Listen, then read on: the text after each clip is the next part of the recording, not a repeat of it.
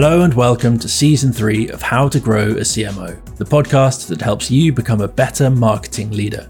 I'm your host, Ali Hussain, and this week I sat down with Lisa Campbell, CMO of OneTrust. In this episode, you'll hear why you and everyone in your team should spend a day sat next to BizDev, how curiosity makes you a better marketer, and the do's and don'ts of creating a new category.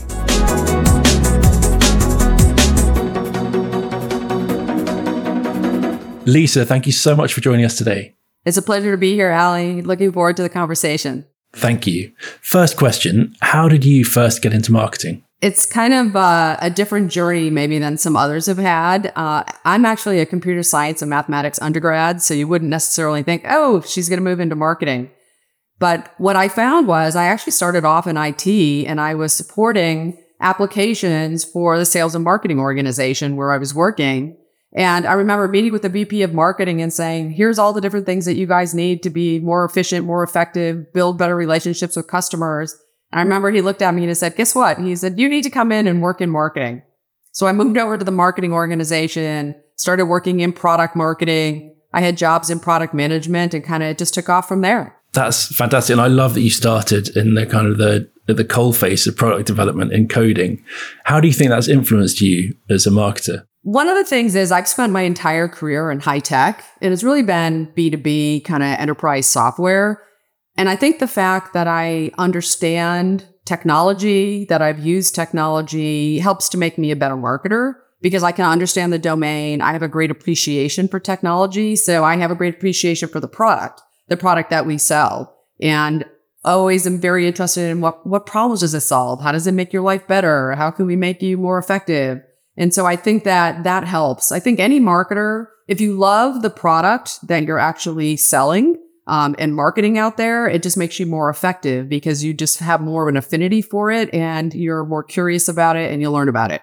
I completely agree. There's, um, I think there's a, a tendency to over rotate away from the product, not because it's always the right thing to do, but because I think some people struggle to understand it. And, and it's interesting in B2C, that's really articulate brilliant writer called Dave Trott, who is um, one of probably most the, one of the finest copywriters alive, and he tells a story about as a young copywriter looking to find reasons. He was given his first car ad, and he thought, right, it's an amazing, exciting opportunity.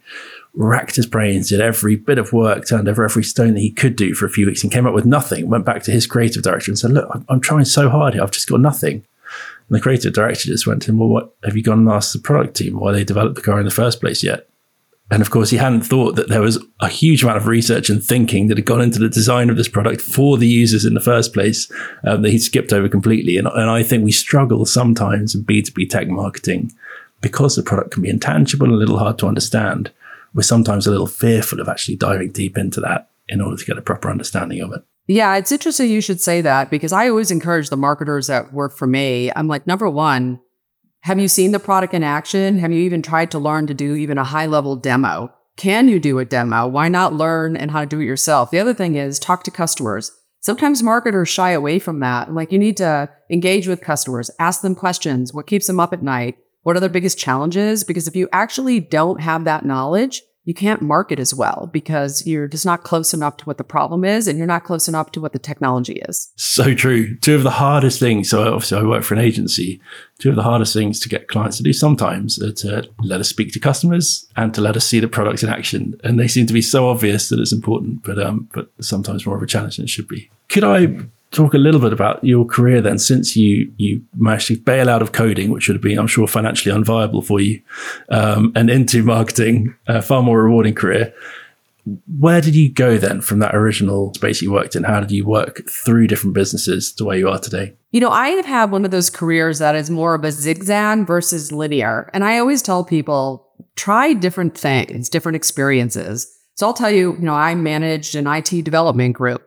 Um, I've managed a services organization in my past. I have managed a business unit, so I know what it's like to be GM of a business unit. I managed and learned an e-commerce business because all of my experience had been really more direct selling and partner selling. And I wanted to learn self-service. So I signed up to say, help me, you know, have the opportunity to build our e-commerce business. I've run industry strategy. So I like to encourage people to get all these different experiences because I think that actually helps make you a much stronger marketer because you walked a mile in these other shoes and you've had exposure to customers from different perspectives.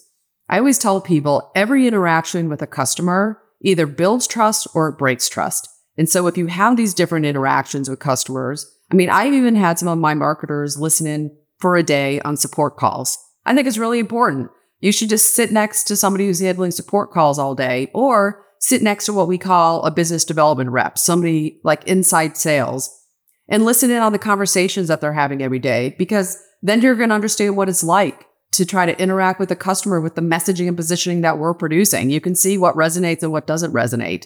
And so I think that's the different experiences that I got by kind of doing the zigzag. And I encourage other people to do the same. It's lovely to hear. I've had the opportunity to sit next to business development reps, and it was a bracing experience as a strategist. The first time I did that, when I thought I'd created this perfect messaging, you know, STP all locked and loaded, happy to go, and um, and then I had to sit next to an inside sales person whilst they were calling the target audience, and discovered that actually my supposedly perfect thinking did have a fair few holes in it and had to adapt accordingly. But a, a, brilliant learning experience for any marketer. I think you're right. Yeah, I remember sitting next to somebody at Inside Sales at my previous company and you know, while the customer was asking questions, I was jotting things down on a notepad next to the person to say, here's something that you could say. And I realized that's where we had holes in maybe our training. As also, I was like, oh, we need to train people better. We need to help them understand the different kind of questions that they'll get and have them be a little bit more agile and nimble on their feet. Absolutely. The source of so much wastage as well in organizations where there's too much friction between sales and marketing or too much of a gap.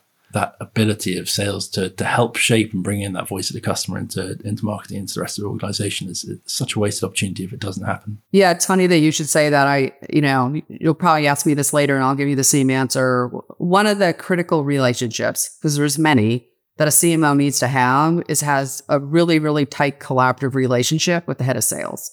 That that really needs to be a partnership because at the end of the day, that's how it's all going to get done is you have to have this tight partnership. Marketing in many cases, I know it's been true for me in my career, we produce quite a bit of the pipeline. So we're really partners in pipeline. And so you really have to have that collaborative relationship. Yeah, absolutely. And, and I know that's a well worn narrative, the, relationship between marketing and sales. The two areas as well that I'm interested in marketing, developing further the relationships between marketing and product as well, which obviously you're in an amazing position to do given your background, um, but also marketing the CFO. I feel like uh, we often complain from a distance about not being recognized as a growth engine for the business, but don't always take the steps um, necessary to make that happen. Yeah, that's another critical relationship. I think marketing in the CFO is absolutely critical. And in fact, I think it's been getting stronger and stronger over the years.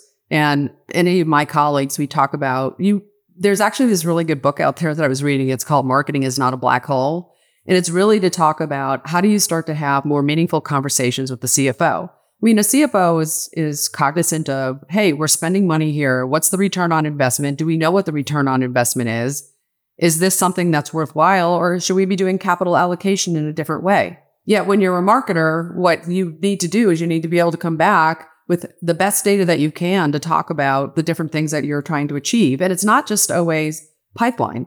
There's awareness. There's affinity for your brand. There's many different things out there. And there's not sometimes just one discrete measurement that you say, yes, because this number is this, that's why it's successful. So there really also has to be an education between the two where you work with your CFO to say, these are the things that I can have concrete measurements on.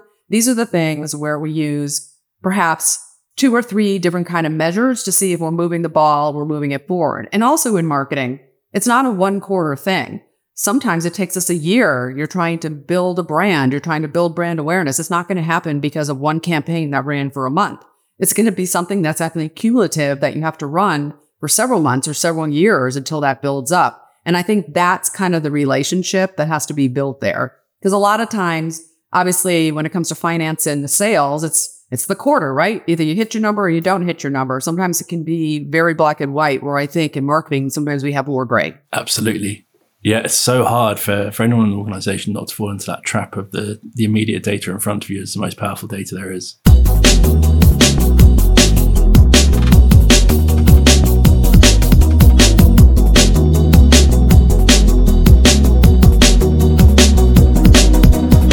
Can I draw us back to thinking about your career a little bit more. So I know that one of the places you previously worked is Autodesk. So could you tell me a little bit about your experience working there and how that's differed to your experience working now at OneTrust? Yeah. So I had an amazing career at Autodesk. It's a fabulous company. I was there for 18 years. And it was wonderful, one, because of what the company does. Basically, at Autodesk, help people design and make the world around us. So it's pretty impactful. You can see that the technology that you're developing has a direct impact on the world around you. And when I decided to leave, I moved to OneTrust and I couldn't move to a company that didn't have huge purpose and huge impact.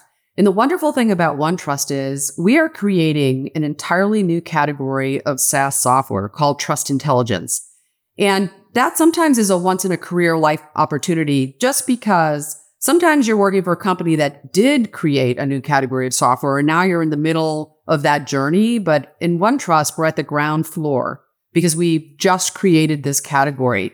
And the purpose of our company is wonderful because we help companies build trust and we're their partner on their trust transformation journey. So what does that mean? We have four clouds privacy and data governance, GRC and security assurance, ethics and compliance, and ESG and sustainability. Every single one of those has a huge impact on people and planet. So every company we work with is trying to become a more trusted company, to do better for people, to do better for planet, to make sure they're respecting our privacy, that they're collecting data for the right purpose, that they're securing that data, that they're really respecting what your preferences are. Same thing with our security assurance and compliance and helping you discover your data, catalog your data. So really a big impact. And so I was really excited to move from Autodesk to OneTrust because one, I got big mission, big purpose that I had at my previous company, which is highly motivating. People who work at OneTrust are passionate about the impact that we have and our customers are passionate about what they do. So it's been a lot of fun and creating element SaaS category. It's, it's not an easy journey and it's been one that's been a lot of fun. And obviously, we're still in the middle of that journey. But like I said, it can be sometimes a once in a lifetime career opportunity. I wanted to ask you more about that because creating a category is one of those exciting, crunchy challenges that every marketing leader loves and fears, probably in, in equal measure. What have you learned about the do's and don'ts of creating a category at OneTrust and also any any previous places you've been? Yeah, so many people, and I, I worked in Silicon Valley for almost uh, 20 years, and there was a popular book called Play Bigger, which really kind of gives you, I don't want to say a formula, but a framework for launching a new category of software. So here's one of the things that you learn. The first thing is, is the company has to be all in. You can't just have this be a marketing idea. The entire company needs to be all in and supportive, including the CEO and your board of directors that you're creating this new category. And you have to put a lot of thought and effort into what is your portfolio? How do you move from being a product company to a platform company so that people understand that if they subscribe to your platform, in the case of what we're doing, where we are a SaaS company, that they're getting all of the capabilities that they need to actually create what the category is that you're saying. It gives them intelligence around trust and how to become a more trusted company.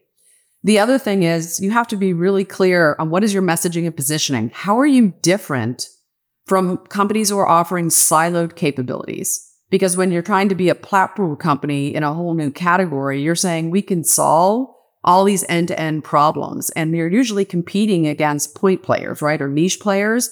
You really have to understand your message. How are you different? Why is it better to buy this platform and subscribe to it versus doing something different?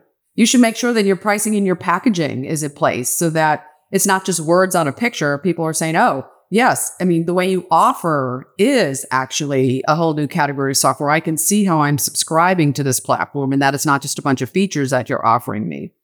You've got to train your sales organization. You've got to train your services organization. So that's why it involves the entire company to make sure that at the end of the day, it's not about an event. This is not what I call a launch and leave. It wasn't about, I had this big event. I had all the pomp and circumstance. I went out there. I said, look what we have a new platform out there or we have a new category. It's actually your new business, your business model, and it's in every interaction that you have going forward every day, and you're improving upon it every day. That is invaluable advice. Thank you. And one of the, the thorniest and most exciting problems there is for any marketer. One area I'm also interested in is how do you go about pricing in a new category? Because that to me seems like an opportunity to make massive differences to the bottom line. It is, but we have a customer centricity about what we do. So the, the first thing is, and it's kind of interesting. Our customers say to us, we would prefer to have platform pricing. Number one, it's easier for them to manage. It's easier for them to budget and it's actually easier for them to grow into it. So if I subscribe to something that has, say, I don't know, 15 major capabilities and I'm going to start off with just using five of them, I know that I have access to all these others as my company expands in its journey and I'll be able to start using those others so I can really be able to do it at my own pace. But I can budget for it and I know that I have these capabilities. I don't have to worry about every time you have a new release. Do I have that capability or don't I have that capability? You know, if you subscribe to that platform, you most likely have access to that capability. And from a pricing perspective, we want to price on value. So we do a lot of research. It's very research based. You go out, you do conjoint studies, you talk to customers, and you really try to understand what is the value that a customer is willing to pay for. It's not just an art, it's very much a science. There's lots of modeling. And at the end of the day, we're trying to have a win win. We want it to work for our customers, but it also has to work for us as a company. And by the way, our customers want us to be a growing company because they're investing in us. So they want us to be successful. And they also want to make sure, though, that what they're paying for, they're getting the value from. And that's really how we try to balance that. That makes a lot of sense. There's an interesting comparison here with the recent category of generative AI. So currently, if you look across some of those tools, it seems like some of the pricing is extremely low. And I know that's part of being an emerging market and you know winning market share and, and actually growing the category itself. But I, I do think it's a really easily overlooked area of huge opportunity for marketers. So if this is the role, and, and I sometimes ask people what's the role of marketing in their business, and it sounds like the role of marketing at OneTrust is creating a category and actually the, whole, the role of the whole business. How do you go about organizing a team to do something like that? And I would say, though, the role for us, I would probably break it down. If I were to go at the 100,000 foot level, it's about driving awareness, affinity, and preference for our brand. And each one of those words is a different thing, right? Awareness, I know who you are. Affinity is, I actually feel something. I have some kind of an emotional connection to your brand. And preferences. I actually prefer you over others. I mean, the other big thing that we do is, I, I talked about being partners in pipeline. It's accelerating growth. So how are we helping to build robust, good, qualified pipeline that can turn into closed opportunities in business? And then, of course, the third thing that we do, it's all about building deeper relationships with our customers. Because when you're really building these digital relationships with customers, it really is about how do I give you much more value? How am I helping you? So based on that, I can kind of tell you about how I organize my team. I am taking a functional approach what do I mean by that? I have a brand team. I have a demand generation team. I have a digital marketing team. I have a marketing operations team. I have a communications team. And no one function can be successful without another. I have a product marketing and portfolio management organization. And so I've chosen to organize functionally. Sometimes you can organize different from that. It depends really on your business. If your company is very much focused on an industry or a few industries, you might organize your marketing organization in pods around industries. The beauty of OneTrust is we serve every industry in the world because every industry and organization in the world needs to respect privacy, security. They need to be ethical. They need to be compliant and they need to worry about ESG and sustainability. So that's why I've chosen to organize around functions. That's extremely sensible. And thank you for for including something you chose not to do there as well as a very useful frame of reference. There was something you mentioned there about the importance of bringing together functions to solve a problem. So yes, you might have your brand team, your digital team, etc., etc. But ultimately, and, and it's something I believe in very strongly that most significant commercial outcomes today can only really be achieved through bringing all these different functions together. Do you have any particular examples where these functions have come together to solve a significant business challenge? Well, launching our new category was one. So we created a pod, like you have your brand and your web team, you have your product marketing organization, you have your communications organization getting involved, you have your digital marketing organization. So every single one of my members of my team, I had my marketing operations team had to make sure that we had technology in place. So every single one of those teams had a piece of what that big category launch was all about and worked beautifully together. I can give even smaller examples, campaigns we create pods. And so what you get is you get somebody who's like a UX designer for the website. You get a web marketer, you get a product marketer, you get a digital marketer. people come together in a pod around a campaign to make sure that it's launched into the marketplace. It's instrumented. You're tracking. Is it working? Is it not working? How do we adjust based on the analytics? And so that's how my team comes together in different pods. And oh, by the way, it's not just marketing that's in those pods. We'll pull like somebody who's a strategy leader from another organization or a product manager from another organization or even a salesperson who can come in and really give you great information about this is what the conversations, these are the questions I'm being asked. Here's how I think your campaign could resonate more if you maybe use some of the words that the customer is using with me. That is music to my ears, and I'm smiling because that reflects exactly how we approach things as well as an agency. So it's really lovely to hear, hear you doing that at OneTrust.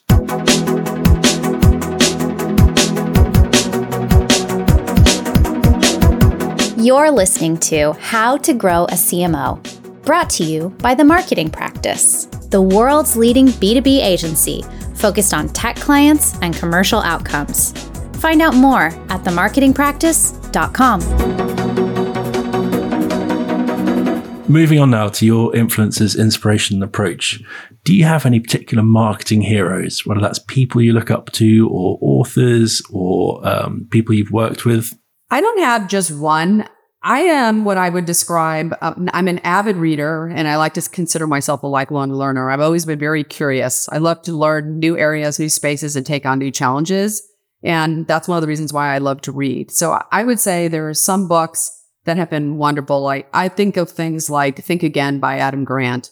I really like that. I like the way it makes you think again about certain things and look at it from a different perspective. That book I mentioned to you, Marketing is Not a Black Hole, which it talks about the relationship between the CMO and the CFO. Um, that book, Play Bigger. There, there's so many different books that I read, books on content marketing, how to be better with content marketing. So I, I like to look at all of those just because I like to challenge the way I'm thinking about things.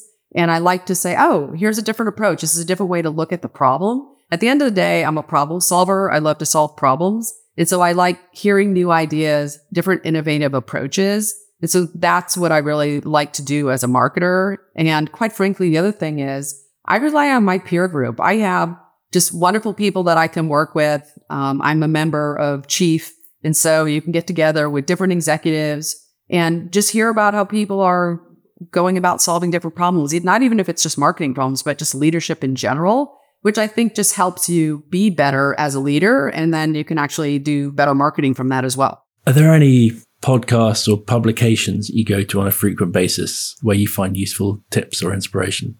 I love to listen to different TED Talks. So I, I do that a lot. You know, I subscribe to some of the technology blogs as well, uh, just to make sure that I'm staying up on trends. You know, you talked about generative AI. I like to stay on top of generative and responsible AI. So all of those I kind of put into the mix of what I'm listening to and what I'm reading. And that I think just helps you have a more well rounded background. It's great to hear about you pulling in influence and inspiration from, from outside the idea of marketing whatever that may be. And I often find some people who join our agency are, are, sometimes slightly confused when one of the first things I talk to them about is psychological safety and, and vulnerable leadership. Um, you know, why is that coming from from somebody involved in marketing? But actually, it's been one of the most useful and usable principles or ideas I've learned about as a marketer, both in terms of how we organize our own teams, but also how we think about customers' organizations. You know, how it's a great way of thinking about how to accelerate a deal cycle is by increasing the psychological safety of the deal team and things like that. Yeah, I mean, at the end of the day, uh, you know, I remember my previous company, I had the buyer. So this was somebody who had a C level title said, you know, Lisa, one of the reasons why we bought from you is because our companies have similar values. And the value system was important to them because she said, who we buy from is a reflection on our brand. So we really have to think about that. We, we need to make sure that our values are aligned as a company, that people actually know um, what is your culture? How do you interact with each other? How do you treat each other? What is your impact that you have on people and planet? And I know think sometimes everybody understands how much that can actually have an impact when you are building a relationship and selling to a customer. They want to know that there is brand alignment and that there's value alignment. Absolutely. There's a lovely quote from a CEO I was speaking to recently who said, suppliers can be either a vendor or a partner. And I work with partners. And that's something I always come back to in terms of exec engagement. That alignment of vision and values, like you say, can be easily underestimated. Yeah, there's a, a model. It's more of a sales model, but it's called LAER, L A E R, land, adopt, expand, renew. A lot of marketers might be familiar with it, but there's a couple of letters in there that, to your point, it's not that you just land a customer and you say, okay, great, on to the next. They have to adopt. They have, a meaning that they have to use your product and they have to get value from it. Because if they're not getting value, you're never going to get an expansion. And in our case, you're not going to get a renewal. And so it's really a life cycle. And that's why it is this kind of a relationship because it's not just about, I won your business and I move on to the next thing. It's about how am I working with you and being a partner in your entire journey? I think you're a vendor if you just win an account and leave. I think you're a partner when you're a part of their entire journey, making sure that they are successful in getting value from what they have bought from you. Absolutely. And I think customer lifecycle marketing is probably one of the, the major shifts this year. The, the increasing emphasis on that in a resource constrained environment has become one of the things that I think our clients have, have spoken about most uh, to us and vice versa. Yeah, there's another big trend, Ali, that I've been seeing. Uh, it's first party data. So most marketers know that there's this, you know, deprecation of third party cookies and data over time. And really first party data is the gold for marketers. And why do I say that? Because if a customer is actually giving you their data willingly, that means that there's some level of trust there. And I think of it as a flywheel. If I give you some information and you use it responsibly, you use it to give me value in return, I would be willing to give you more of my data. And if I'm willing to give you more of my data, that means I can have a better, more personalized experience from you. I can get more value from you. And therefore you start this flywheel that's all based on trust. And marketers have to start to rely on how do I collect first party data and how do I build that trusted relationship so a customer allows me to continue to have this data? I can use it in a trusted way, in a responsible way. And that's how you can differentiate yourself out in the marketplace. When we spoke previously, that reminds me of something you said, which was you have to roll around in the data, uh, which I thought was a lovely phrase. So I know that was one of your guiding principles as a marketer. Could you share what are your other guiding principles uh, as a marketer?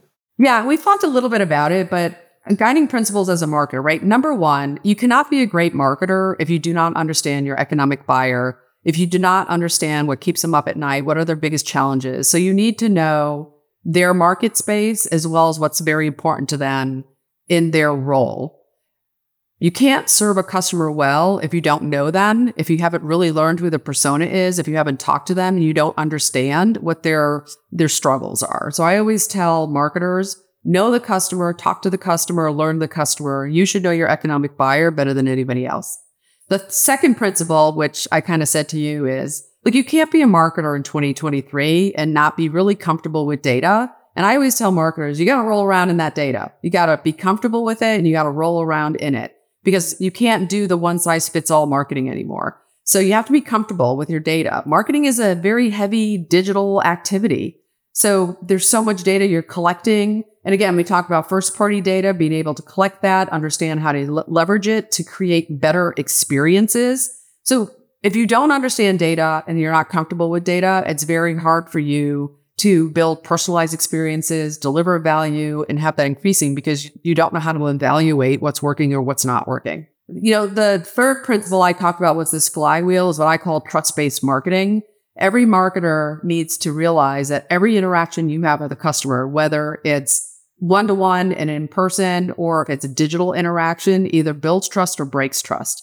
And you need to think about, by the way, that's true for every employee in any company. Every interaction you have builds or breaks trust. It's one or the other. And you always have to be thinking about that. And then I think the, the last thing I'd like to tell marketers as a principle is everybody has a different style.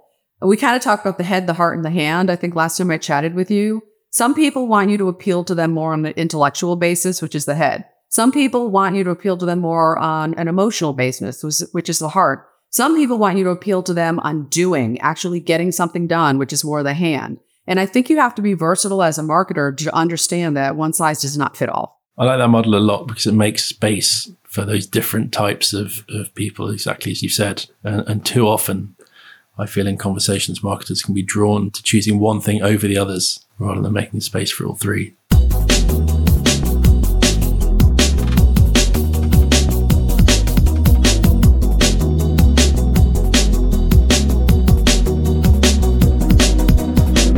You've worked in a variety of different businesses in many different contexts. How do you think about the way that you balance your resources as a CMO? Yeah, so I think as a CMO, and I would say as any executive, but in particular when I've been a CMO, is I always start with our business strategy. So, what are the markets that we're in?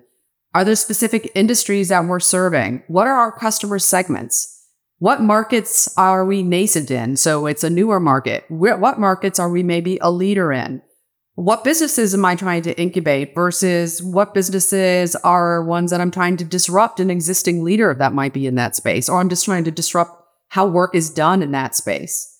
And so I think you have to look at all of those different nuances before you start to figure out how am I going to design my organization? How am I going to balance my organization? So if I'm trying to land versus expand, uh, I'm looking at all of that because there's different marketing motions that I'm going to put in place.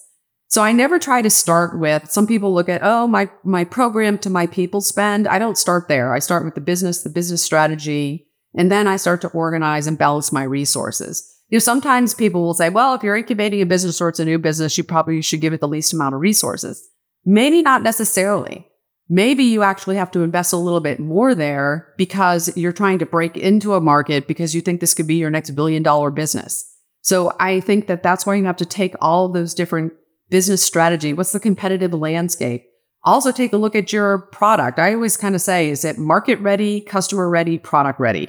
Because if you have all three of those, you might have a different approach. If your product's not ready, then you might try an approach where you partner with somebody or you have an early access program. So there's all different motions that you would use depending on what the situation is. And that's how you have to balance. You have to balance based on your business strategy, what's your competitive landscape, and what are you trying to achieve in each of those markets? Thank you. Do you ever look along any other axes as well, such as long term and short term, or is this always viewed through the lens of, I suppose it is always viewed through the lens of what the business strategy ultimately is? Well, my short term and long term lens is you, you typically have in your organization people who are looking a little bit more short term. So, for instance, Somebody who's responsible for demand generation uh, is typically partnering very closely with the regional sales leaders to make sure that there's pipeline and that people are hitting their quarterly targets. So that tends to be a little bit more of a short term lens where you're looking at maybe the next six months out. Depends on how long a sales cycle is,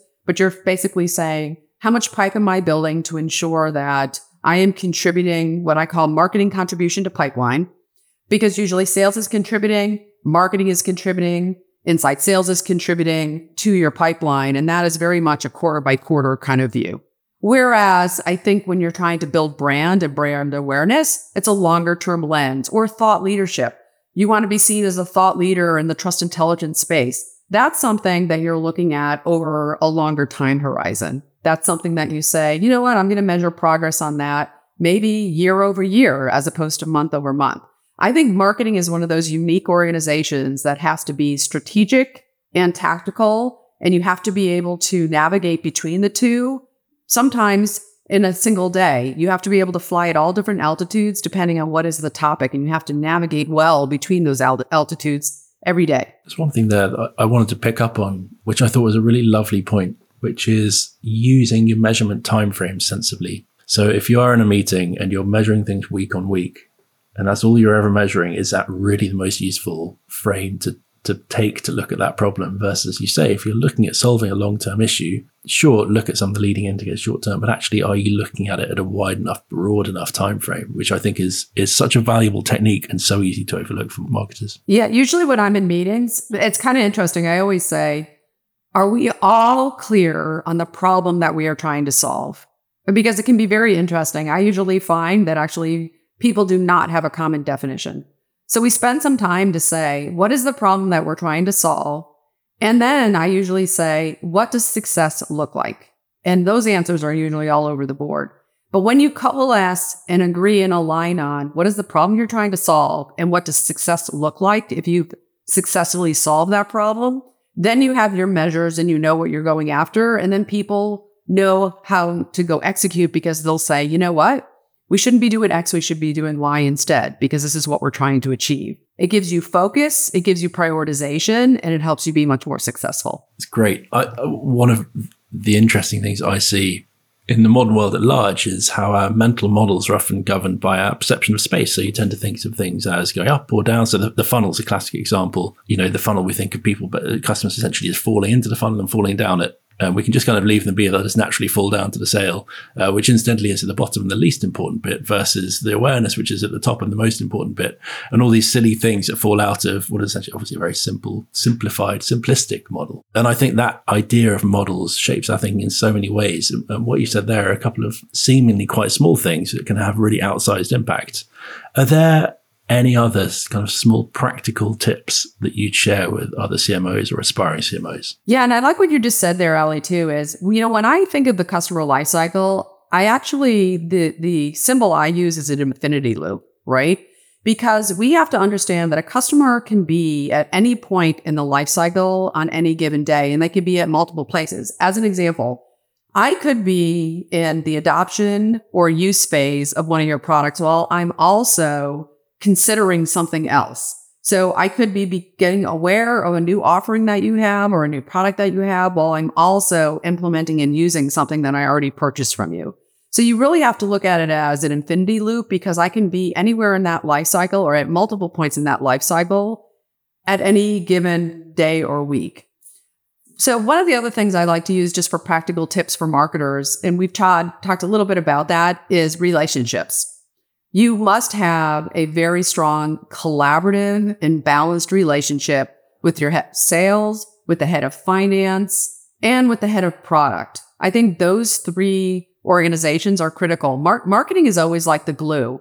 You work with every organization in the company. You work with the G&A functions just as much as you work with all the other functional areas. But I would say that sales and services, finance, and the product organizations typically tend to be the ones you work with the most. And that's where you have to have deep relationships, respected relationships, and collaborative relationships.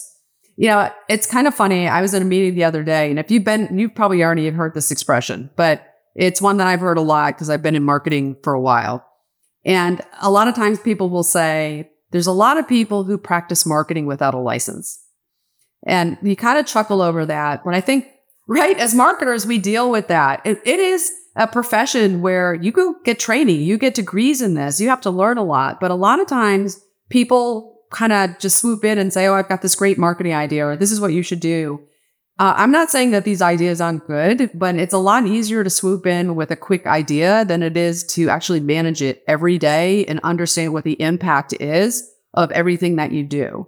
And so one of the things I like to tell my marketers is try not to get defensive about the folks that kind of want to practice marketing without a license, but listen to the idea, see what's good in it, and then make sure they also understand the bigger picture. For instance, we can't use that data. We don't have permission for that data. We don't have consent for this, or we've tried that before. You know, things like that, but also be willing to take in new ideas. So I guess the tip is be open minded, but also make sure people understand that this is uh, a, a well trained profession. Just like nobody would expect a marketer one day to say, guess what? Um, I'm going to start writing code tomorrow. We, we understand that you need to have specific skills and be trained for that the same way you need to have specific skills and be trained to do great marketing. The other thing that I like to tell people, and this isn't just about marketing, but it's just in general, if you're going to present, respect your audience and prepare. I personally think that there's nothing worse than coming into a presentation, being unprepared, not knowing what's on your slides and reading your slides to your audience. I think it shows your audience that you didn't value their time enough to actually prepare and make sure it was worth their effort. So I always tell people prepare and make sure you know your numbers, you know your analytics, you know whatever point that you're trying to make. The other thing I tell people is tell me what I need to know, not everything you know. And what I mean by that is, is that you know, know your audience. What do they need to know about this particular topic? Not everything you know about the topic because you'll lose people. And I think the last tip I would give people is hire well. I think one of the most important jobs of any leader and manager is to hire well. It is your job to bring in phenomenal people, people who are more talented than you are, because as a leader, you have to get things done through other people. So you have to hire well. You have to invest in team dynamics and you have to make sure that you have a very strong, high performing team. And that is a big job for any leader. There are a couple of things there that made me think of a, a, game that I like to play, which is the Everything is a game. Doesn't sound like a lot of fun, but actually it, can be very useful. So you, you, mentioned think about the customer journey as a, as a loop. And uh, head of digital experience often says everything is a loop, and, and everything is a loop uh, for him. No matter what happens, everything is a loop, which is quite a fun way of thinking about the world. One of the the other things it can be useful to do is everything is a product. So to your point about thinking about your audience, telling them what they need to know, not everything you know. How is your presentation of products and how is it useful for them? What's the user experience? And it's just quite a useful way of looking at analyzing different things from different different perspectives. And I, I absolutely love that point you made about hiring there. Particularly useful question that you've said, I think, to me previously around finding the three audiences, your boss, a peer, a direct report and seeing what what would they say your big strength or development area is, which is a lovely way of getting people out of their own heads um, and getting to be more direct and more honest about things. That's right. It's it's easier to get people to open up, I think, in an interview if they have to talk about themselves in the third person. So I love to ask people a question in an interview, like you know, you and I chatted about, which is right for your boss, your peer, and your direct report. What do they think your biggest strength is? What do they think your biggest development area is? And you tend to get very transparent and honest answers to those questions when somebody can think about it from, oh, what would my boss say? What would a peer say? What would a direct report say? As opposed to what would you say about yourself? I love it. I'm absolutely using it in every interview going forward. It's brilliant.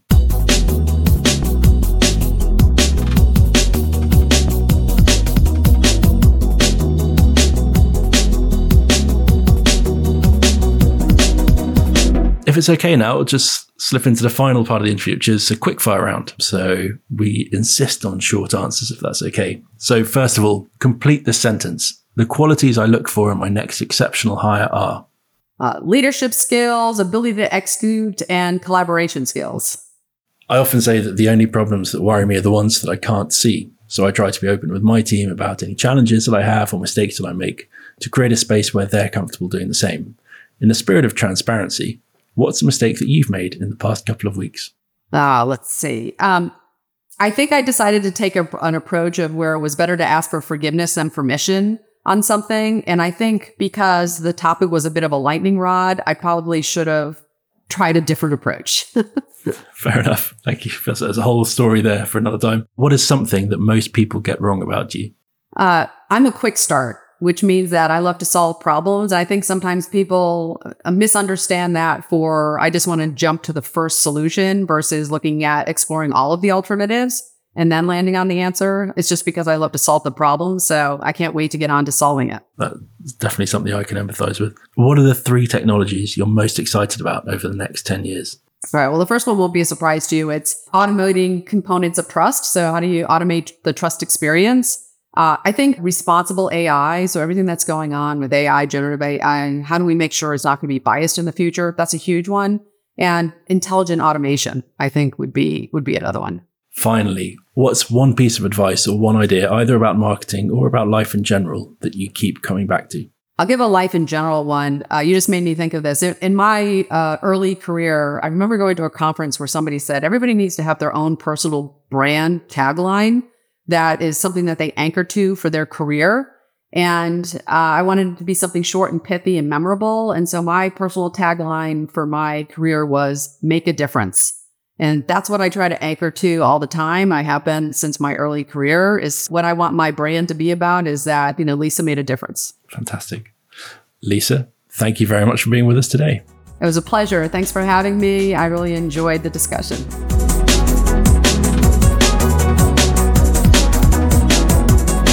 You've been listening to How to Grow a CMO. The full season of How to Grow a CMO is available on Apple Podcasts, Spotify, or on the marketingpractice.com slash podcasts.